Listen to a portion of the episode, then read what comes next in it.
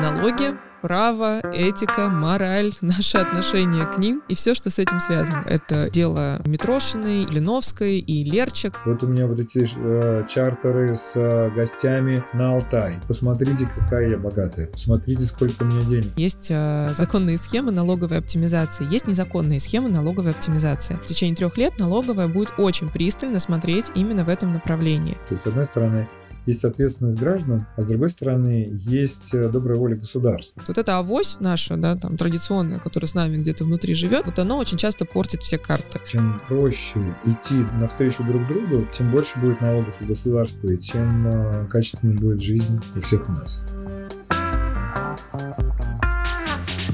Добрый день, дорогие зрители. С вами снова подкаст «Юрист головного мозга». Я, Юлия Андреева, адвокат, партнер практики частных клиентов адвокатского бюро СНК «Вертикаль». И со мной всегда бессменный ведущий Владимир Дашевский, семейный терапевт, психотерапевт, бизнес-коуч, телеведущий, кандидат психологических наук. Володя, привет. Юля, привет, очень рад тебя видеть всегда. Сегодня мы записываем уже девятый выпуск второго сезона нашего подкаста, и посвящен он будет очень нашумевшей, очень актуальной теме в последнее время — налоги. Налоги, право, этика, мораль, наши отношения к ним и все, что с этим связано. Я думаю, что не найдется, наверное, ни одного человека, кто слушает наш подкаст и кто не слышал бы о самых громких делах последнего времени. Так уж случилось, что затронули они сферу блогеров. Это и дело Митрошиной, и Блиновской, и Лерчик. Ну, с Лерчик все началось. И да, там всех юристов обвиняют в том, что юристы пиарятся на теме блогеров, и только ленивый не прокомментировал эти ситуации. Но а как их не комментировать, если они настолько ярко показывают, не знаю, вот здесь, вот, знаешь, вот большой вопрос, с одной стороны, внутренний, мне хочется сказать, вот безответственный подход, да, к ведению собственных дел. А я пропагандирую и в нашем подкасте, да, с тобой мы очень часто обсуждаем этот вопрос подхода такой личной юридической терапии терапии, да, к своим делам, потому что, ну, невозможно. То есть вот то, что мы видим на примере вот этих вот кейсов, ну, выглядит отчасти для юристов как детский сад. То есть и здесь непонятно, то есть было ли это умышленно сделано, или это было все-таки из-за просто нежелания разбираться, нежелания нанимать там хороших юристов, думая, что как бы можно жить э, так же, как жили всегда, и не обращать на это никакого внимания. Хотя я уверена, что любой там маломальски грамотный профессионал, там, юрист, юрист э, в области налогов смог бы сразу же просто сходу подсказать те проблемы, которые могут возникнуть в тех э, схемах, ну, которые были обнародованы. То есть, да, я здесь тоже оговорюсь, что, конечно же, пока не будет приговора суда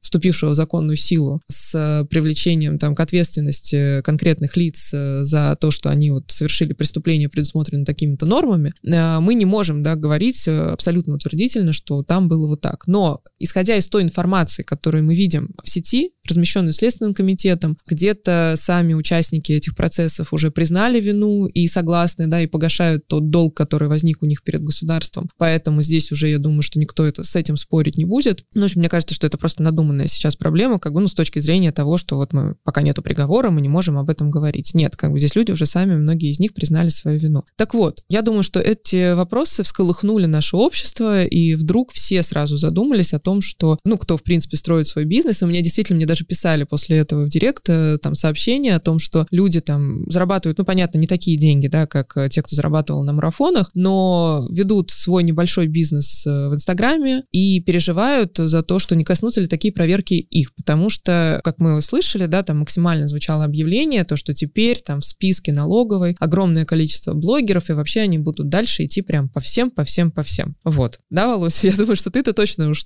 слышал всю эту информацию и видел ее со стороны. Да, безусловно, я слышал об этом, это очень громко, это сложно было не заметить. Я не очень знаю деталей вот вменяемых в вину правонарушений, но я понимаю, что там речь идет о какой-то схеме ухода от налогов да, в виде дробления бизнеса, да, по-моему, что-то такое. Давай я, да, поясню здесь, наверное, вкратце, потому что у меня уже, да, там ощущение того, что все уже все, во всем разбираются, но я все время как юрист э, размышляю, и э, не, угу. как, э, ни, ничто человеческое нам не нужно. вот. а, смотрите, да, то есть есть такая схема дробления бизнеса, за которой налоговая взялась уже очень давно. У нас были обращения с просьбой проверить бизнес вот от самих наших клиентов еще там 5 лет назад, потому что начинались такие легкие запросы из налоговой, да, которые намекали на то, что у вас может присутствовать дробление бизнеса. Что это такое? Когда мы платим налоги, есть несколько режимов разных. Есть общий режим налогообложения, есть упрощенный режим налогообложения, есть льготы всевозможные. И компания, ей зачастую дается выбор. То есть она может применять, допустим, упрощенную систему налогообложения по там, сниженной ставке платить налоги, но для этого одним из условий должно быть то, что ее оборот не должен превышать определенной суммы. Эта сумма менялась там от э, года к году. Допустим, у ИП есть, да, вот так, есть, есть такие ограничения, там 6%, но при этом там не больше определенной суммы вот этого оборота. И э, что делают люди для того, чтобы обойти вот эти вот ограничения? Они в рамках своего бизнеса создают несколько лиц, то есть там, допустим, один ИП, второй ИП, третий ИП, и начинают договоры э, регистрировать, ну вот по, по которым будет приходить оплата и доход не на одно и то же ИП,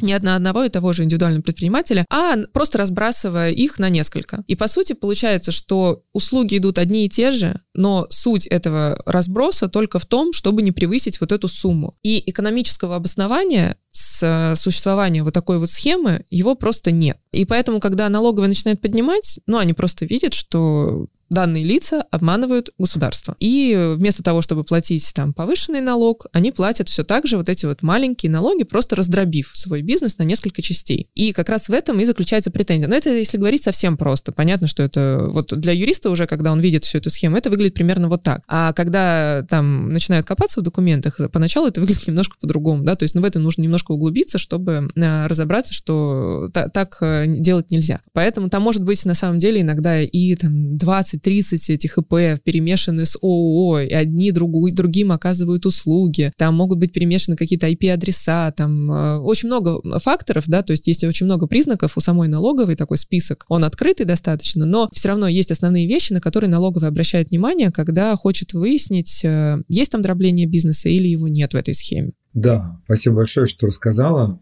И мне кажется, что тут ну, несколько вопросов. Да, первый вопрос, почему люди, которые, ну, казалось бы, могли бы придумать что-то более законопослушное, почему они так примитивно таскают каштаны из огня? С одной стороны. С другой стороны, вопрос э, вообще, ну, как люди себя ведут в отношении с налогами, да, как э, складывается вот это экономическое поведение или там налоговое поведение, можно назвать это так.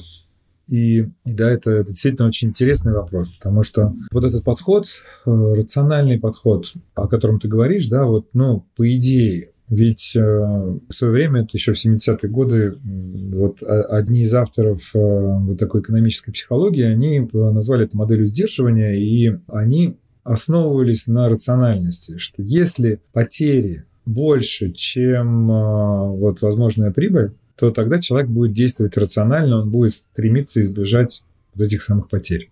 И тогда налогоплательщик будет законопослушен вот здесь есть еще один термин compliance, compliance или не compliance, да, то есть вот э, издержки налогового не compliance, не, не соблюдение, по сути дела, законов, они, если они будут больше, чем, собственно, выгод, который человек может приобрести. Но в действительности эта модель, она, к сожалению, она оказалась не настолько очевидной, потому что люди – существа иррациональные, они, они не всегда действуют вот э, так, как им выгодно, да, здесь не то чтобы даже выгодно, но выгода для человека, она заключается не только в экономии денег.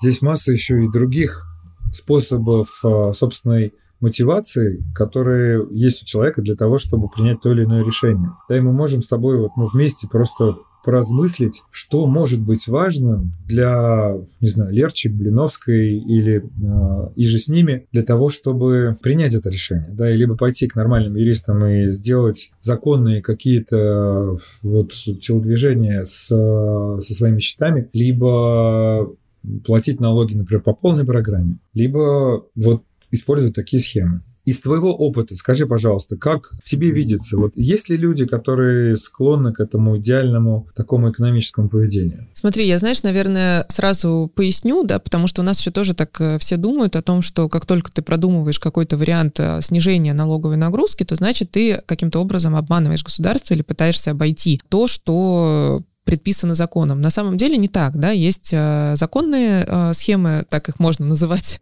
законные схемы налоговой оптимизации, есть незаконные схемы налоговой оптимизации. И там налоговая, когда... Ну, я, я просто часто тоже клиенты, когда я пишу там в сообщениях или в заключениях, то, что вы можете использовать такую-то схему, сразу, знаешь, вот это слово «схема» — это такой красный значок, э, красная триггер. кнопка, да, триггер о том, что вы что, зачем вы так пишете, а если это кто-то прочитает, я говорю, слушайте, ничего страшного в этой фразе нету, все в порядке. Я говорю, налоговая тоже все понимает. Я говорю, есть, э, ну, действительно, там экономически обоснованные вещи, которые вы можете использовать, и у нас очень много механизмов, почему еще очень важно, да, разбираться именно в, и привлекать юристов, когда вы думаете как бы про структурирование своего бизнеса, потому что, ну, я не знаю, если кто-то когда-либо из слушающих нас сталкивался, в принципе, с налоговым кодексом, это один из самых страшных кодексов, который не каждый юрист любит разбираться, в принципе, с ним, к этому должен быть действительно лежать душа, а, скажем так, э, потому что там очень много деталей, они сложно написаны, там огромные предложения, и просто вот эти нормы, они очень тяжелы к восприятию. Но у него есть там определенная логика, по которой надо научиться просто мыслить и использовать все эти вот зашитые, да, как бы механизмы внутри, а, для того, чтобы структурировать свой бизнес так, как будет вот выгодно, да, и как будет это отвечать э, как раз вопросам, о которых мы с тобой говорим, да. Если говорить о том, что может лежать вот в, в мышлении, да, людей, которые просто не занимались, ну, понятно, что, да, действительно иногда бывает так, что тот юрист, который исторически там занимался вопросами, да, сопровождения этого бизнеса, он, допустим, не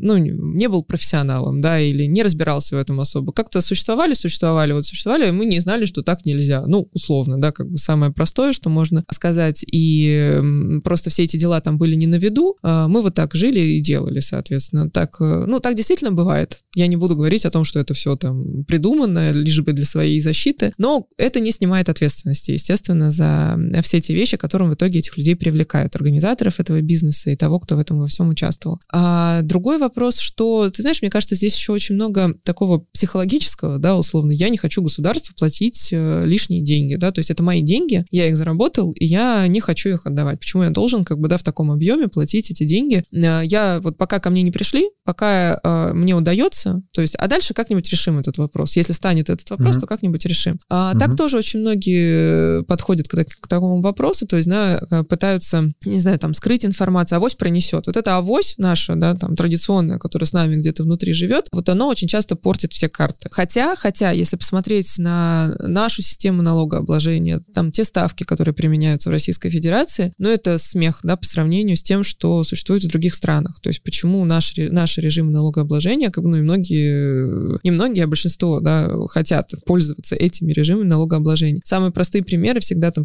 приводишь по наследству, да, то есть в России налога, например, на наследство его не существует. Вы получаете наследство, вы с этого не уплачиваете никакой налог. Но возьмем мы любую там страну Европы, Францию, да, соответственно, вы уплатите там от 40 до 60 процентов за то наследство, которое вы получите. И это большой вопрос, захотите ли вы после этого, в принципе, вообще получать это наследство. Потому что вы сначала должны будете уплатить налог, а потом уже получить то имущество, за которое вы заплатили налог. И хватит ли вы этих денег, в принципе, Э, непонятно совершенно. И там тоже начинают работать, естественно, эм, э, и юристы, и сами люди, э, чтобы понять, как структурировать заранее, да, там и свое наследство для того, чтобы минимизировать то налогообложение, которое может последовать. И сделать это законно, опять же, не в разрез. Хотя не только в России, да, скажем так, мы слышим очень часто и про громкие дела, с которыми сталкиваются там люди в других странах. Это известные совершенно там и модельеры были, да, сколько мы слышали там громких дел о неуплате налога, что их привлекали. Говорить, что вот у тех самых известных людей, да, например, там в области модельного бизнеса не было а, грамотных юристов, ну, я сомневаюсь, честно говоря. То есть, ну, потому что это все-таки целая бизнес-система, состоящая из нескольких там юридических обществ больших, которые, ну, явно знали, как бы, на что они шли. Здесь, знаешь, мне кажется, что еще вот то, что касается блогеров, на мой взгляд, это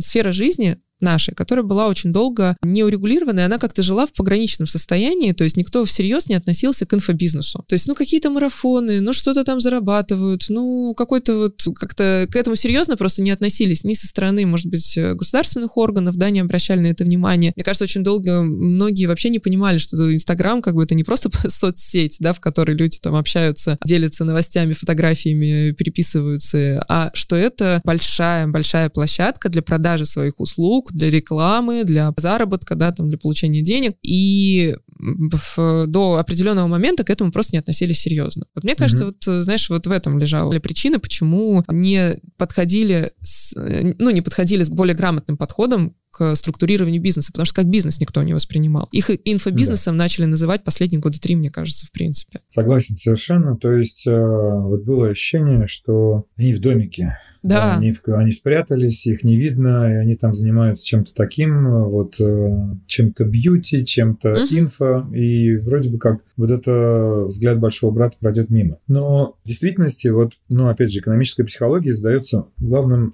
вопросом не почему люди уходят от уплаты налогов, а почему люди вообще платят налоги. Это главный вопрос. Из чего складывается вот это принятие решения о, о том, чтобы платить. И здесь две, пожалуй, главные вещи, которые влияют на, на налоговый комплайенс. Это налоговая мораль и гражданская позиция. То есть это вот две основные такие штуки. И когда мы говорим про налоговую мораль, мы имеем в виду вот весь комплекс внутренней мотивации человека. И сюда может уходить его стереотипы, его индивидуальная этика, его совесть, тщеславие, жадность, эгоизм или альтруизм, например. То есть весь такой обширный набор внутренних характеристик человека. И гражданская позиция, которая, безусловно, включает ну, некие механизмы взаимоотношений личности и общества, да, и государства как репрессивной машины этого самого общества. И, безусловно, ну вот на принятие этого решения во многом влияет и ну, традиции, которые приняты в этой конкретной семье, да, и традиции, ну, например, вообще там, не знаю, платить, например, за проезд, если, если нет контролеров или нет. Или зайчиком. Да, вот, э, или зайчиком, да. То есть, если норм, нормально ли это или нет. Нормально ли, не знаю, скачивать контрафактную э, видеопродукцию, например, из интернета или нет. Ну и так далее. То есть весь этот симптомный комплекс. И, и понятно, что мы можем здесь делать социологические исследования и изучать разные группы людей, то, как они относятся к этому. И понятно, что ну, в некотором смысле вот эти процессы, они настолько ну, еще в зачаточном состоянии, несмотря на то, что они как будто бы давно существуют. И, безусловно, историческая традиция нашей Родины, да, по поводу того, но ну, если, если не видно, да, то можно, да, вот пока, пока начальник не посмотрит, то можно делать все, что угодно, да, или, или папа, или мама. И вот это, ну, такое не, некоторое инфантильное отношение к себе и к собственной деятельности и к взаимоотношению с другими людьми, это в некотором смысле маркер этих ребят. Да, их называют инфобизнесом, кто-то их называет инфо-цыганами, хотя сейчас цыгане очень обижаются, да, говорят, да. что ни в коем случае нельзя, нельзя так называть. Но назовем это вот, ну, ну блогерами. Да. Ну, но, да, да. но если мы вспомним, поведение Блиновской за год или за два до того, как вот все это произошло. Ну, господи, ну это же вот, вот какая-то невероятная гордыня, вот это чванство буквально, когда она буквально вот кричала на весь мир, посмотрите, какая я богатая, посмотрите, сколько у меня денег, посмотрите, вот у меня вот эти чартеры с э, гостями на Алтай, угу, вот это угу. интервью Собчак. Ну, ну куда с добром? Да, буквально ты представь себе Аль Пачино, который бы так бы себя вел, и перед тем, как он, э, ну да, он все равно мы знаем, что он загремел в Алькатрас, потому что он не платил налоги, не потому что он был мафиози. Но, а здесь пожалуйста, вот на лбу тут написано, ну, да, по, да, да, по, да. По, обратите на меня внимание, мне его очень не хватает. Угу, ну и обратили. Угу. Угу, Я, я думаю, что я, я ни в коем случае не хочу злорадствовать, но я хочу обратить твое внимание на некую инфантильность поведения. То есть это вот черта, свойственная, ну, по крайней мере, Блиновской точно, это эгоцентризм, тотальный эгоцентризм. Это некая неразвитость, да, как будто бы она осталась на, на таком детском мировосприятии. Там действительно, если ты одеяло на себя натянешь, то тебя не видно же, родители тебя не видят, да, ты в домике. Вот точно так же она там занимается своей песочницей какими-то делами, она думает, что пройдут мимо, ну не прошли. Да, да, потому что даже, я так понимаю, в претензиях э, и фигурировали как раз все эти вещи, связанные там, ну, с тем же празднованием дня рождения, да, которое громко гремело, и как раз, э, по-моему, празднование дня рождения там легло в основу другой статьи, которую ей также вменяют, легализация, да, денежных средств, полученных преступным путем. Вот, когда деньги там отправляются не на то, на что они э, по, по документам фактически должны были быть направлены. Поэтому я с тобой согласна, естественно, что здесь было прям такое привлечение внимания, очень яркое, и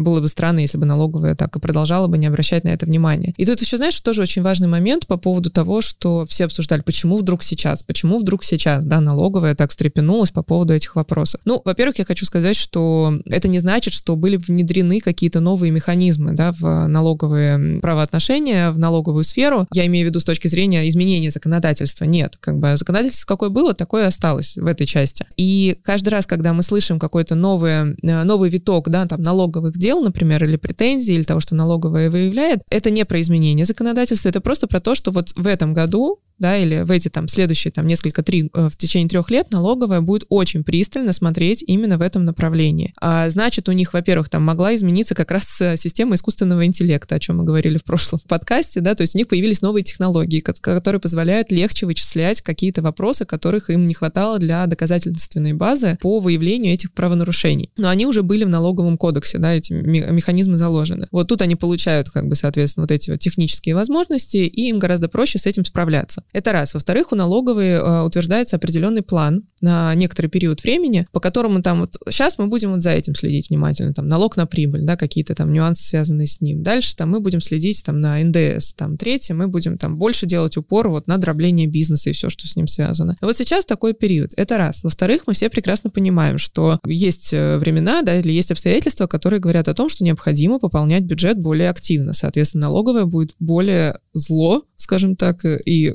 концентрированно следить за вопросами, где э, забрать да, то, что было не внесено в казну вовремя. И возникают такие дела как раз, и то, что они будут идти дальше скопом, и будет пополняться бюджет за счет вот этих всех э, проверок, э, дел. Это не значит, что это все незаконно, ну, я имею в виду со стороны там государства, что это надуманно, да, каким-то образом. Нет, это просто пришло этому время, и вот наступила эта пора. То есть то, что откладывалось. А у нас на самом деле сейчас тоже идет виток, понятно, я думаю, это тоже всем будет ясно, что у нас проверяют всех наших клиентов на резидентство да, то есть просят налоговые подтвердить там, ну, правда, сейчас идет речь о периоде 20-21 год, но я думаю, что там это не, ну, не остановится на этом, естественно, будут проверять потом и 22 и 23 просят предоставить копии паспорта э, для подтверждения того, что вы остались налоговым резидентом. И я просто сама обратила внимание, то, что мне начали звонить э, ребята, как раз, которые уехали там в Индонезию, уехали, э, ну, в другие страны, с запросом о том, что, а что это значит для меня, да, как бы условно, мне вот там говорят, там, возвращайся потому что иначе ты слетишь там со ставки резидента. Потому что пока мы являемся там налоговыми резидентами Российской Федерации, мы, соответственно, платим там налоги по тем ставкам, которые у нас установлены для резидентов, да, то есть 13-15% в зависимости от уровня дохода. Но это значит, что вы провели на территории Российской Федерации за календарный год не менее 183 дней. Если эти дни как бы сокращаются, то, соответственно, вы слетаете с налогового резидентства и уже получается ставка там 30% с тех доходов, которые вы получаете. И Естественно, налоговая отслеживает как бы те налоги, которые вы заплатили за последний год, заплатили ли вы в том объеме, в котором должны были или нет. И дальше сейчас пойдут э, вопросы, связанные с уведомлениями там, об открытых счетах, да, то, о чем мы тоже периодически говорили там во всех подкастах там на протяжении последнего года, что это будет очень актуально. Или там подавали ли вы вовремя отчетность о движении денежных средств. То, что касается контролируемых компаний, у многих открылись э, зарубежные компании за это время, то же самое, да, то есть там еще более более серьезная ответственность за непредоставление отчетности по компании. То есть даже если ваша компания зарабатывала там условно 5000 рублей как бы, да, за год, но вы не подали финансовую или аудиторскую отчетность, которая должна идти вместе с э, этой отчетностью о контролируемой иностранной компании, то это штраф там 500 тысяч рублей. Ну, он не маленький, да, особенно если у компании обороты небольшие совсем. Поэтому это все нужно соблюдать. И понимая, отталкиваясь от тех тенденций, которые происходят в нашей жизни и что вообще меняется, мы должны, естественно, с умом подходить к тому, зачем нужно следить следить и о чем не забыть сделать, потому что mm-hmm. налоговая добрее за это время точно не станет. Да, это здорово, что ты это рассказываешь, потому что мне кажется, что ну, вот принять решение об э, уплате, вот собственно, налоговая этика, она э, складывается из все-таки из двух компонентов. Даже не этика, а скорее ну, собираемость налогов в конечном итоге, она зависит от, от, собственно, от налоговой этики гражданина и от, э, ну, от злости, как ты сказала, налоговых органов.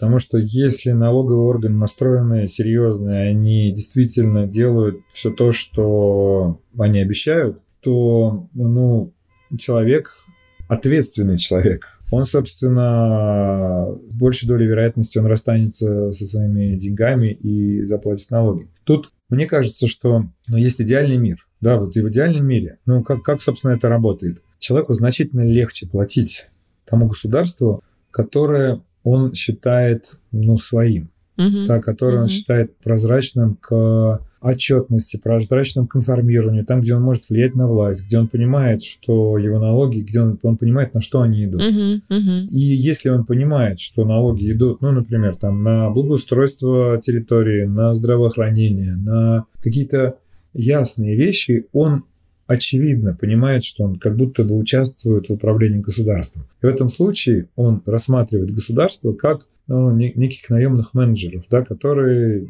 делают его жизнь лучше. В этом случае, ну и в таких странах, да, по статистике, собираемость налогов выше, значительно выше. То есть там и возникает вот эта такая ну, налоговая осознанность, давайте назовем это так, а, когда люди платят значительно больше да, чем даже и то, что есть в нашей стране, uh-huh, и готовы uh-huh. это делать для того, чтобы для того, чтобы жить лучше, жить безопаснее и чувствовать ну, некую уверенность в завтрашнем дне. Слушай, отчасти соглашусь, но с другой стороны, там, с кем бы, знаешь, ты не общался, ну, в Европе, да, я обсуждала этот вопрос тогда с местными жителями, либо с теми, кто туда переехал и пытался там начать развивать свой бизнес. Когда ты начинаешь с ним говорить, как вам жизнь, ну, здесь, да, то есть ты причем, что ты не имеешь в виду там налоги и общение с государством, первое, что ты слышишь, это, во-первых, там штрафы, которые предусмотрены буквально за все, да, как бы, чтобы ты не сделал, второе, это налоги, да, то есть, ну, что вот они прям душат, душат в том объеме, в котором они есть. Не знаю, знаешь, здесь, мне кажется, еще все равно большую роль играет, ну, сам человек, я имею в виду, да, вот мы вспомнили там уж, раз уж начали, Блиновскую, да, вот ты говоришь про эгоцентризм. Ну, то есть, условно, не хочется расставаться с теми деньгами, да, которые как бы считает человек своими. То есть, может быть, там и нету мысли о том, что э, я не знаю, куда идут эти деньги, или на что они пойдут, да, или кому они пойдут, а просто желание, ну, потому что когда ты видишь, да, что ты заработал там, не знаю, допустим, 100 тысяч рублей, и ты из них фактически там должен отдать 13 тысяч рублей, как бы, да, если говорить простым языком, и тебе уже не хочется их отдавать, да, то есть, ну, потому что ты хочешь видеть там в своем кошельке именно 100 тысяч рублей, а не 87. Да, но я сейчас, пожалуй, говорю о социальной психологии, угу. да, о, да, или даже о социологии, да, о том, что, ну, что мы знаем в исследованиях, да, то, что происходит с большими группами людей, да, и вот эта эгоцентрическая мотивация, да, она есть, ну, допустим, у 15-20% населения, угу. но она существует, она определяет их поведение. Есть, допустим, ну, условно, тоже 15-20% таких, давай назовем их государственниками, да, или альтруистами, те, те люди, которые платят все по полной программе, их вообще не нужно мотивировать, они это делают а, самостоятельно и стоят еще в очереди, кто первый тут, да, чтобы я отдал деньги. Но вот они же это делают, потому что они такие правильные с рождения, то есть вот им сказали, что вот надо Абсолютно вот так, верно. так, так, да? Они, они, они правильные с рождения, они делают это тоже не потому, что они видят это, ну, некие последствия своих действий, нет, они просто, они во всем так поступают. Угу. Они просто, они не могут поступить неправильно. Они, они поступают морально во всех остальных обстоятельствах. Угу.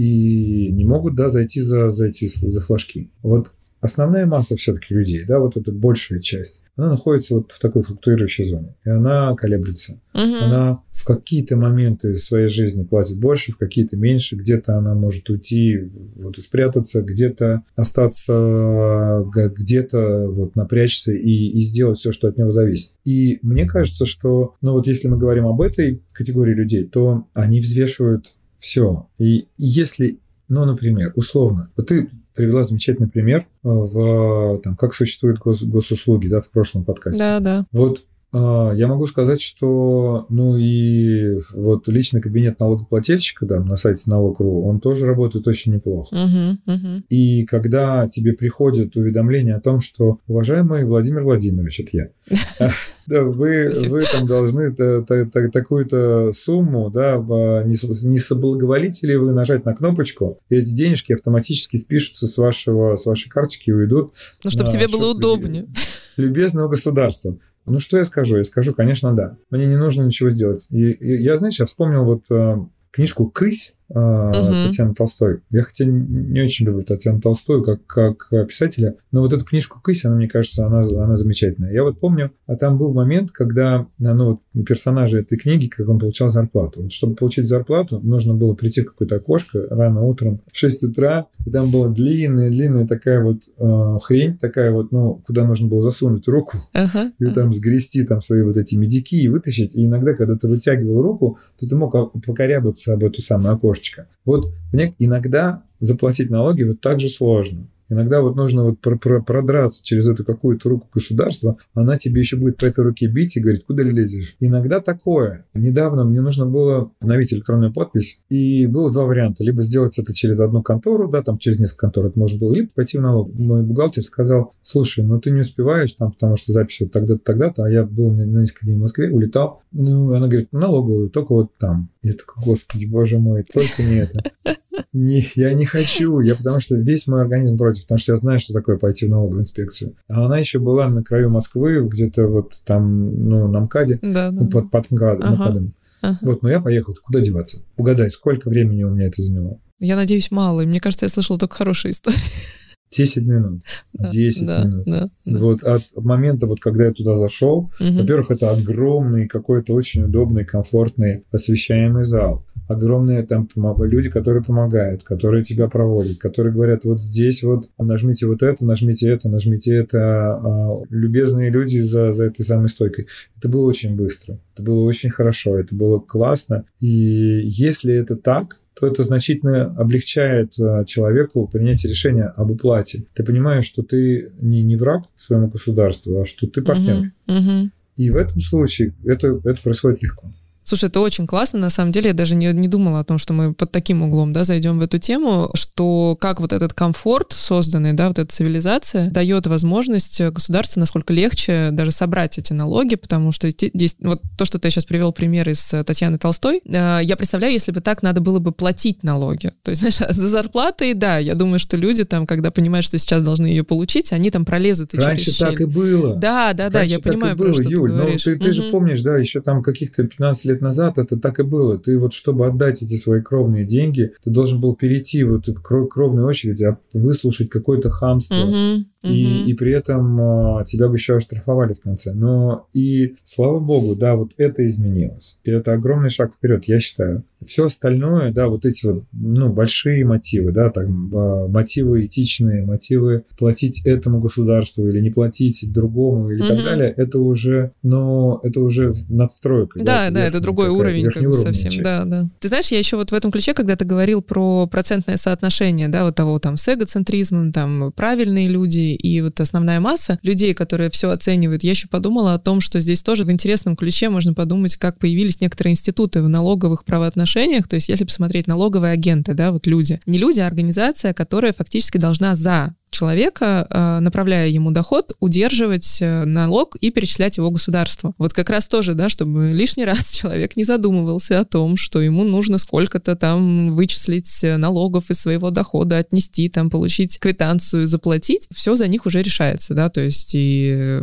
пожалуйста, вот как бы не надо об этом думать и лишний раз как бы задумываться вообще о том, куда вы что направляете. То есть есть налоговые агенты, которые за вас удержат эту сумму и направят ее куда необходимо. И у них уже есть ответственность за то, что они это не делают, и им это делать гораздо проще. Ну да, кстати говоря, в других странах я слышал, что вот эта практика, она не всегда повсеместна. Да, то, что касается и налоговых отчислений, и каких-то социальных выплат, там не все берет на себя работодатель. Да, иногда это вменяется гражданину. И если, например, гражданин ну вот, инфантилен, либо просто не образован угу. в этой области, то иногда бывает так, что к концу жизни, например, да, он оказывается без пенсионных накоплений. Да, да, вот, да. в этом смысле, да, это, это тоже часть э, тех факторов, которые следует учитывать, да, и понимать, на что идут твои деньги. Мне кажется, что здесь, ну вот я бы, я так вот сейчас, знаешь, как депутат скажу, и скажу, что здесь улица с двусторонним движением. Ага. С одной стороны, есть ответственность граждан, а с другой стороны, есть э, добрая воля государства. Да, и если бы вот все было, опять же, в идеальном мире, то